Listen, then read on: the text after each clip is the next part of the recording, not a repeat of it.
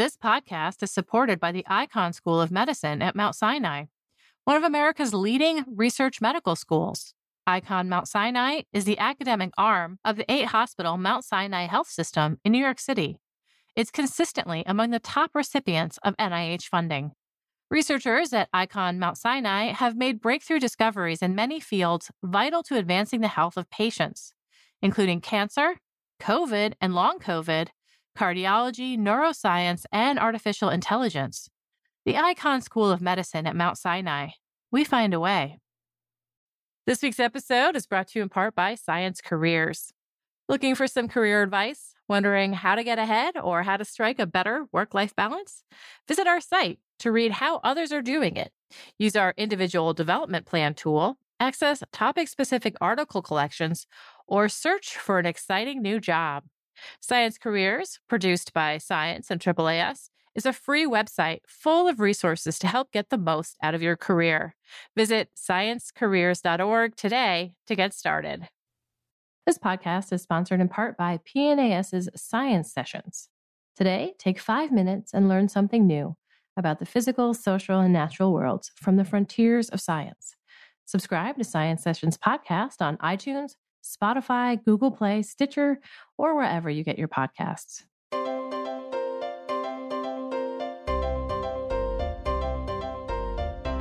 Welcome to the Science Podcast for August 30th, 2019. I'm Meagan Cantwell. In this week's show, I talk with staff writer Liz Pennisi about a hunt for microbes in the remote Waimea Valley in Hawaii. I also speak with Erle Ellis about a global archaeology project that mapped the history of human land use from 10,000 years before present all the way up to the Industrial Revolution. And in our monthly book segment, Dr. Kiki Sanford interviews Blake Crouch, author of the novel Recursion, on the real life science that inspired his story. I'm Meagan Cantwell here with staff writer Liz Pennisi to discuss her story this week on an exciting survey of microbes off a remote island in Hawaii. Thanks so much for joining me, Liz. Well, thank you. So, the microbiome is referring to this community of microorganisms, right? And I feel like I usually hear it talked a lot about when it comes to the gut in relation to humans. Why is the microbiome so important to understand? Well, the microbiome refers to the organisms that live on any plant or animal. There's almost no organism that can survive without these microbial partners. They're essential in so many ways. So it's important to understand sort of where they came from, how they got there, and what they're doing. They don't also just live in hosts, right? Which is what your piece is about. They're also find, found in the environment themselves. And what does this mean? Microbes are everywhere. They're on the surface of rocks, they're on the surfaces of leaves, they're in the air, they're in the water. And what people haven't really thought about very much is how those free living microbes connect to the microbes that are inside of us. And the research that you talk about in your story seeks to better understand the microbes within an environment. The research team focused on an area in Hawaii. Why did they choose the area that they did? The survey was in a valley, a small valley in Hawaii. And Hawaii is a remarkable place because it's so far away from any mainland that the animals and plants and microbes there mm-hmm. are really a subset of what you find in the rest of the world. It's a sort of a simplified system mm-hmm. where you can actually think about, okay, let's look at every single one in the system and see what it is. How big was the area that they looked at and how did they go about surveying it? The valley itself was 12 kilometers long, so mm-hmm. not very long. And what's interesting about it is it has a very steep gradient of rainfall. From a very dry area to a very, very wet area, there's like a six meter difference in rainfall per year mm. from top to bottom. The researchers fanned out all over the whole valley. Mm-hmm. They collected water in the streams, they collected insects and got the DNA from the insects and found out what microbes were in the insects. They even had divers dive in the coral reef at the base of the valley to see what microbes were living in the coral and in the seawater. This is more comprehensive than these kind of microbial surveys usually are. Are they usually not looking in all these different kinds of places? Usually, researchers focus on either one environment, like they look at all the soil microbes, mm-hmm. or they focus on one organism. They look at all the microbes that are living in a coral. It's very rare that one project actually looks at the soil, the air, and what's in the organisms all at once. So, after taking this look at everything, what did they find? They found, first of all, that free living microbes were the most diverse. In other words, the soil microbes and the microbes in the air had the greatest diversity of species in them. And that the microbes living in the primary producers, so the plants, for example, had a smaller diversity of microbes. But what was really cool is those microbes in the plants are a subset of the microbes in the environment. And furthermore, the microbes and the animals that eat the plants mm-hmm. Is a even narrower subset of what was in the plants themselves. And the carnivores, they had this narrowest subset of microbes. So it's a little bit like those Russian dolls where you get smaller and smaller and smaller amounts of microbes as you go up the food web.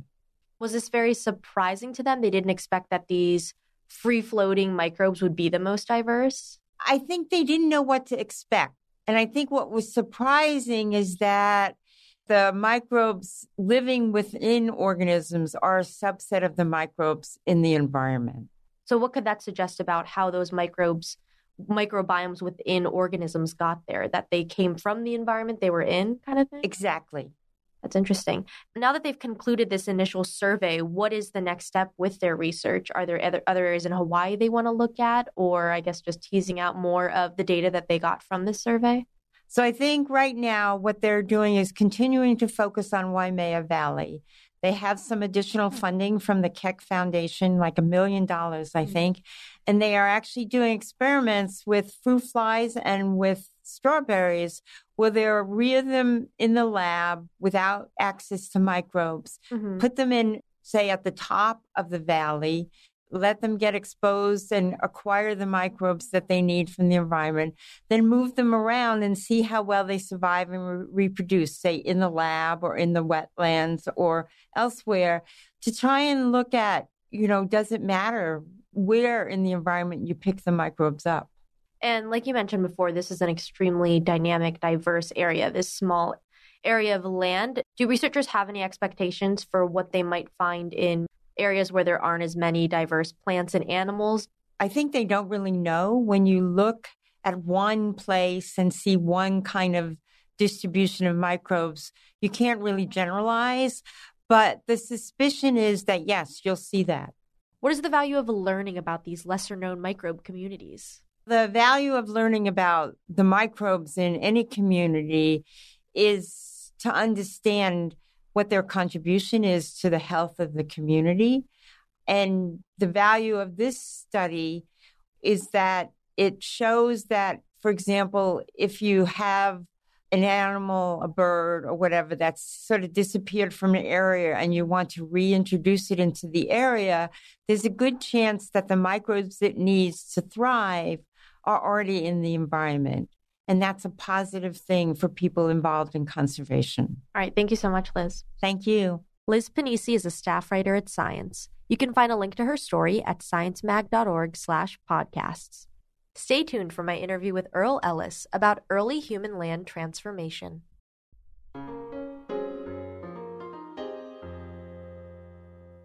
This episode is sponsored in part by PNAS's Science Sessions podcast.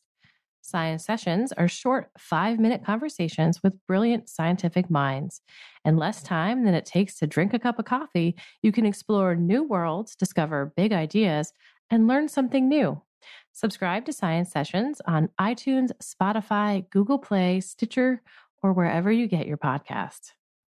This episode is also brought to you by Kroger Grocery Stores. Did you know that one in eight Americans struggle with hunger? Yet 40% of food produced in the US gets thrown away. And a lot of that food waste happens at home. When the food waste is sent to landfills, greenhouse gases are released. So it's a problem for our planet too. But think about this. If we redirected just one third of the food we waste to people in need, we would more than cover the unmet food needs across the country while helping to protect our planet. That's what Kroger is doing through their Zero Hunger, Zero Waste Foundation. Last year alone, Kroger donated 325 million meals to local food banks. And they've got some great tips to help reduce food waste at home, too. It's all part of their goal to achieve zero hunger and zero waste by 2025. Check out Kroger.com slash ZHZW to learn more. That's Kroger.com slash ZHZW.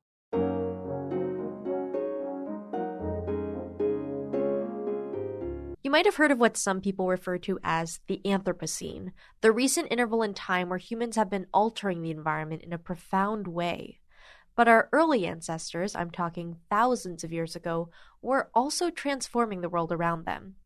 I'm Meagan Cantwell, and I'm here to talk with Erle Ellis about his research published in Science this week, where he and his team at the ArchaeoGlobe Project used archaeology to assess how early humans transformed the world with land use. Thanks so much for joining me, Erle. Thank you, Meagan. How exactly were early humans transforming the world around them? We're talking about the first transformation of landscapes, both by hunter gatherers using fire and social hunting that caused the extinction of megafauna and other major ecological changes. So that's the very earliest. And the other major focus, of course, is the dawn of agriculture and the beginning of widespread deforestation and tillage of soils, the growing of crops, livestock, and all these transformative effects on Earth. What exactly is the time period where early humans started noticeably transforming the world around them? Well, the earliest emergence is around the end of the last ice age, so a little more than 10,000 years ago, and, but just in a few places. Your team wanted to aggregate all this archaeological knowledge from that time period to the Industrial Revolution. How did you go about it? The goal was to capture the expertise of archaeologists, which is very, very deep in time and has a very robust understanding of the material record of human transformations of environments. But usually archaeologists are working more locally. So our goal was to engage this very deep expertise in understanding long term human transformation of environments at a global scale. And we did that more or less by what popularly be called a crowdsourcing approach. So we we asked more than 1,300 archaeologists we had identified as having expertise with this, mm-hmm. and about 250 of them responded through our questionnaire that gave a very detailed account of each region of the world, a detailed account of how land had changed over the past 10,000 years. What kind of questions were on this survey? Well, we started off with questions about levels of, of knowledge, how how many excavations had been done in, in a region and what was their level of expertise in that region and the different times. So we were really looking at first, we interviewed about hunter gatherers, and then we went to different forms of agriculture.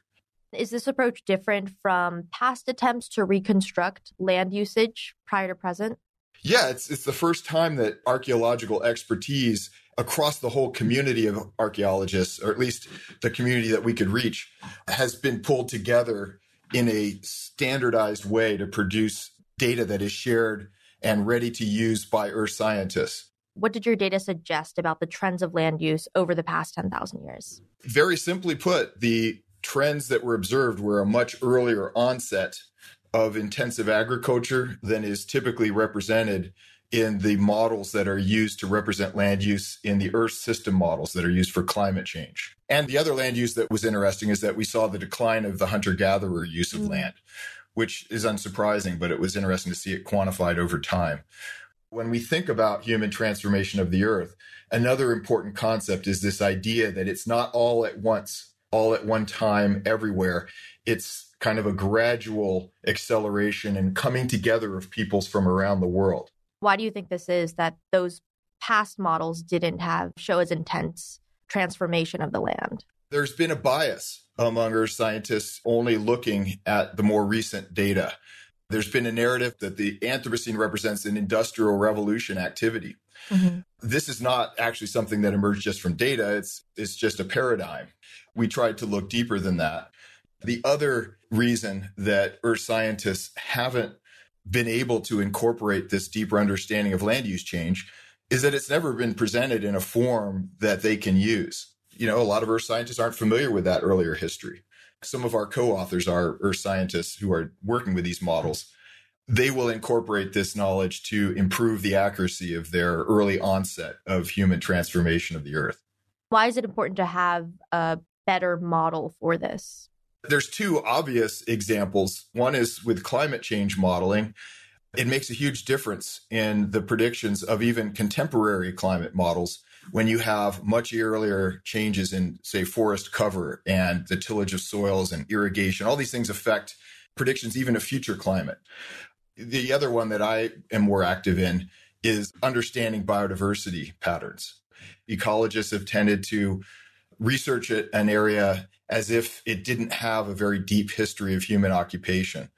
There's a saying for this, the pristine myth that a lot of people participate in. They go and look at a landscape. There's no people there right at this moment, so it must be a wild pattern. But the deeper history of land use enables people to understand that a lot of the patterns of biodiversity that we think of as natural or pristine are actually been managed and modified by human societies thousands of years ago. Did you find that not every region had the same amount of coverage when it came to this archaeological work? There were some areas that were particularly hard to get at. And it was, I think, a combination of two things. One is the number of archaeologists actually practicing archaeology in some of these places is much smaller than others. Like, for example, some areas have uh, difficulties of working in the field. They're just very remote, very challenging environments to work in and have historically not been studied. Another reason was it was hard to get at communities of archaeologists that weren't connected to our community so well. So we were mostly English speaking group. And for example, uh, we found problems in Northeastern Europe, in areas of Russia, for example. Mm-hmm. It was hard to find people that were ready to respond to the questionnaire in English. What is the next step with this project? Basically, this project emerged as a follow on to a bigger project that was aimed at contemporary land use, reconstructing global understanding of land use using contemporary observations. And this was just a small part at the end. We realized that this would be a useful thing we could add on. And so we currently don't have funding for the next project, although we certainly will seek it. My interest right now, and I think a lot of us are also thinking this, the one thing I, we kind of left out mm-hmm. is we didn't do enough to categorize and understand better the early transformation of land from hunter gatherer activities. And the primary one is fire. Megafauna extinctions are a huge effect, but fire is the one that's the hardest to do. So we're thinking of that. How do you think this look back at the past 10,000 years compares to the recent interval where humans have been intensely changing the world? What made the Industrial Revolution possible were these deeper roots of human transformation of Earth to su- support human societies. That's a critical understanding that should become the basic paradigm for how we understand human transformation of Earth. It's not enough just to skim the surface and look at the recent phenomena, which are indeed hugely changing the Earth and are mm-hmm. at faster and bigger effects. Those effects also have deep roots in the deep past. Thank you so much, Erle. Yeah, you're welcome. Erle Ellis is a professor of geography and environmental science at the University of Maryland, Baltimore County. You can find a link to his research at sciencemag.org/podcasts. Stay tuned for Dr. Kiki Sanford's interview with Blake Crouch on his novel Recursion.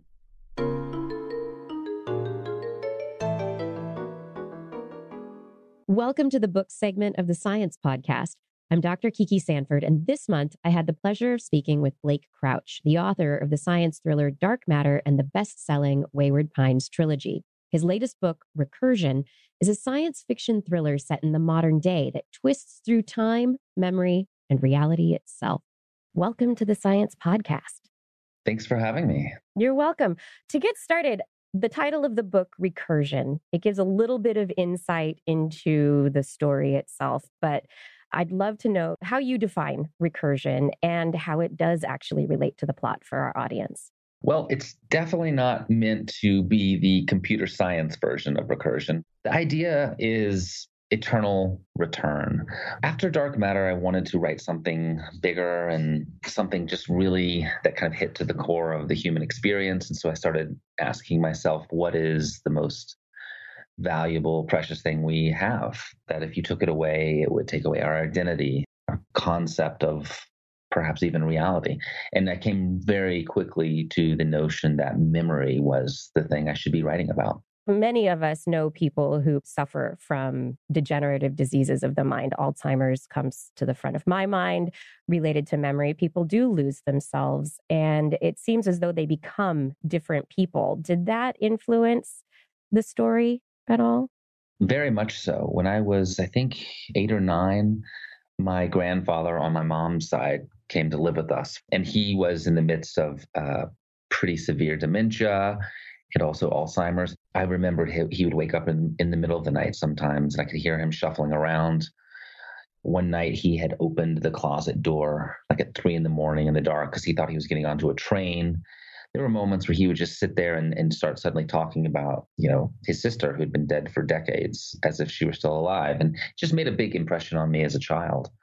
Oddly, around the same time, I, I think I also experienced my first flashbulb memory um, I was at the dentist's office and uh, they had rolled the television out into the waiting room because it was the day of the uh, the Challenger was taking off, and I remember sitting in the dentist office waiting to go get a uh, my uh, teeth cleaned and watching the shuttle explode, and that happened right around the same time my grandfather was actually living with us, and I think those two things just made a big imprint on me. And you know, as artists, it's a mysterious thing finding out what made us want to write a thing at a certain point in our lives, but these two clearly came up. In the first chapter of the book, you introduce the character Barry. And Barry is a cop and he is on the beat and he's on his way to some big building where there is a woman who's suffering from something called FMS. Can you talk about that a little bit? In the book, FMS is this thing called false memory syndrome. And the idea is that all across the world, and it's still very early stages in this mysterious illness. People are waking up with memories of a life that they never lived. They have complete, vivid, poignant, painful memories of having children, of being married to different people, of living in different towns, doing different jobs. It's all sort of draped in these noir tones, these memories, because they're false memories. And a woman is up on the ledge of a building debating whether or not to jump because she has woken up and has memories of this other life. And this is sort of our way into the story. I think about what it would be like to wake up with somebody else's memories and having them overlay what is mm-hmm. already in existence. And you would absolutely start questioning the fabric of reality. Well, we have this. This phenomenon exists already in to a smaller degree. There's a thing called the Mandela effect, which is documented, it's been studied. A sizable portion of the population remembers Nelson Mandela dying in prison in the 80s or 90s. You have another character in the book that is introduced shortly after Helena, who is a neuroscientist who's studying memory. Her mother has Alzheimer's, is losing her mind, and she is working in a lab to find a cure for her mom. Tell me about the inspiration for Helena's character and how you approached her in your writing. I wanted there to be some real like scientific foundation for the technology that's presented in the book, which I don't want to get overly into, but it allows humans to retrieve their most uh, vivid flashbulb memories and not just remember them as we all understand the concept of memory, but to relive them in an immersive way. And what led me down this path, and honestly, one of the big things that led me into the book was this experiment that these guys at MIT did. They implanted a false memory in the brain of a mouse. They tricked the mouse into thinking it had been shocked in this labyrinth by sliding these electrode filaments into its skull and, and triggering certain neurons and this mouse froze because it was falsely remembering uh, that it had been electrocuted. The way that the scientists did it needed to be scaled up because I, in this book, I didn't want people drilling into human skulls. It needed to be a little less invasive, but I also wanted it to not just be focused on mice. I wanted it, I wanted to scale this up to the human level, which meant having to get into quantum processing because to fire a memory in the human brain would be far more challenging and complex than firing the memory in the brain of a mouse because I mean, in one just one little brief insignificant memory is a huge interconnected web of hundreds of millions of neurons firing. And, and the notion I had was that, well, if we can take a picture, if we can record the pattern of those neurons firing, and that, that's all a memory is, it's a specific pattern of neurons firing, and it's the same pattern each time, even though the memory changes and degrades a little bit each time it's recalled. But if we could find a way to fire those, then we could artificially retrieve memories in an incredibly immersive way. You mentioned the quantum aspect. In this book, you have quantum computers that are mm-hmm. involved in the processing, but it also takes me back to dark matter, in which there, that was also quantum related.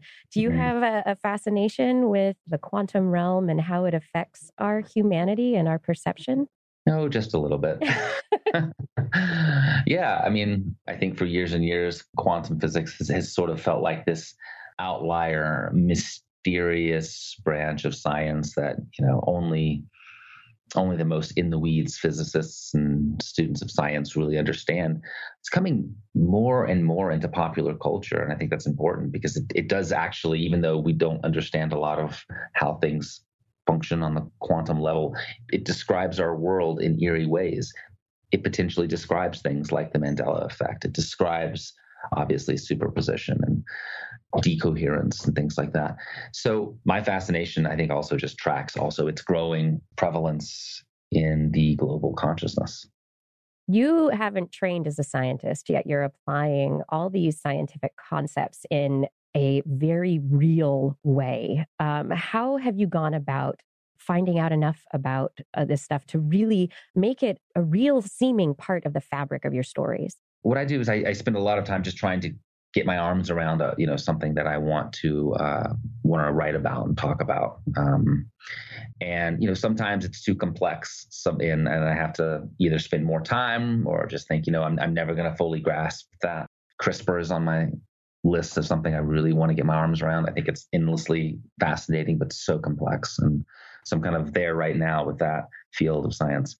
And then I just try to present everything I can as clearly and as simply as possible. And at the end of the process, I have a subject matter expert named Clifford Johnson, who is head of the uh, astronomy and I think physics department at USC. And he'll read my novel and we'll talk about things. Like what he did in Recursion was I sent him the whole book when I was finished. And then we talked about ways to make the technology of memory retrieval more plausible less invasive. He had some really smart ideas with that. I've seen a, a comment from you that recursion is the book where you've thrown away the most pages that mm. ever. Um, why was it so difficult and why did it require so much editing? Not for the science, but more for the structure of the plot, which I don't want to spoil things for people who haven't read it, but it's very serpentine. It branches, it folds back on itself, it duplicates with small variations. It broke my brain writing it. And I think I threw away as many pages as ended up making it into the book. But people seem to be uh, down for the ride, as twisty as it is. It was really fun, and especially if you're a child of the uh, the '80s. I mean, we we grew up choosing our own adventures and having multiple pathways and potential endings for stories. There is a choose your adventure aspect to it. I hadn't thought of it like that, but there definitely is. I have this big whiteboard in my office. I ended up, you know, basically diagramming all of the plots and all of the little threads that branched off. There's a great line if you've seen the movie Looper. Mm-hmm. Joseph Gordon-Levitt and Bruce Willis are sitting at a table and they're trying to like explain the time travel element that's happening. And finally, it's like, well, look, if we keep talking like this, we'll be here all day playing around with straws. Let's just get on with the plot. And I don't know, I took that almost as I did the inverse of that. I was like, we are going to explain how this happens and how this does make sense.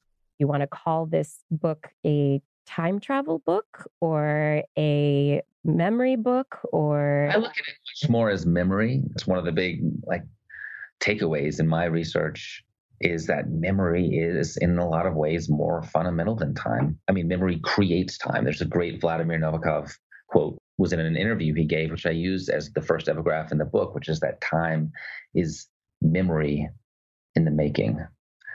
It's just memory are the building blocks of time. Uh, I don't it sounds pretty crazy to say it that way, but kind of came to believe that. Oh, and time is completely, I mean, we, we say it's relative, but it's even relative in our experience of it because, you know, when we're doing something boring that we hate to do, time seems to slow down and drag. And when we're engaged and outside of our own id, then time seems to fly by. And I think there truly is something to that sort of relativistic experience of time that is a key to what it really is. You had mentioned wanting to potentially get into CRISPR. Mm-hmm. Do you think your ideas will continue to delve into the question of who we are as people and how perception and memory tie into that with relation to CRISPR? Perhaps. Um, I, I think that I've said like a lot about reality and the notion of time and memory in both dark matter and recursion and even especially reality to some extent in wayward pines i always want to be asking like what is it to be human and what if we tweak these things are we still human and what is it okay if we change so i, I definitely want to explore that i just think i've said everything i possibly can about is reality what it seems Thank you so much for your time today. I really do appreciate it. Oh, thanks for having me. This was fun. And thank you for joining me for this interview with Blake Crouch about his book, Recursion. I'm Dr. Kiki Sanford, and I hope that you'll join us again next month for a peek between the pages of another science book. And that concludes this edition of the Science Podcast. If you have any comments or suggestions for the show, write to us at sciencepodcast at AAAS.org. You can subscribe to the show on iTunes, Stitcher, or wherever you get your podcasts. Or you can listen on the Science website. That's sciencemag.org slash podcasts. There you will find links to the research and news discussed in the episode. To place an ad on the podcast, contact midroll.com. This show is produced by Sarah Crespi and Meagan Cantwell and edited by Podigy. Jeffrey Cook composed the music. On behalf of Science Magazine and its publisher, AAAS, thanks for joining us.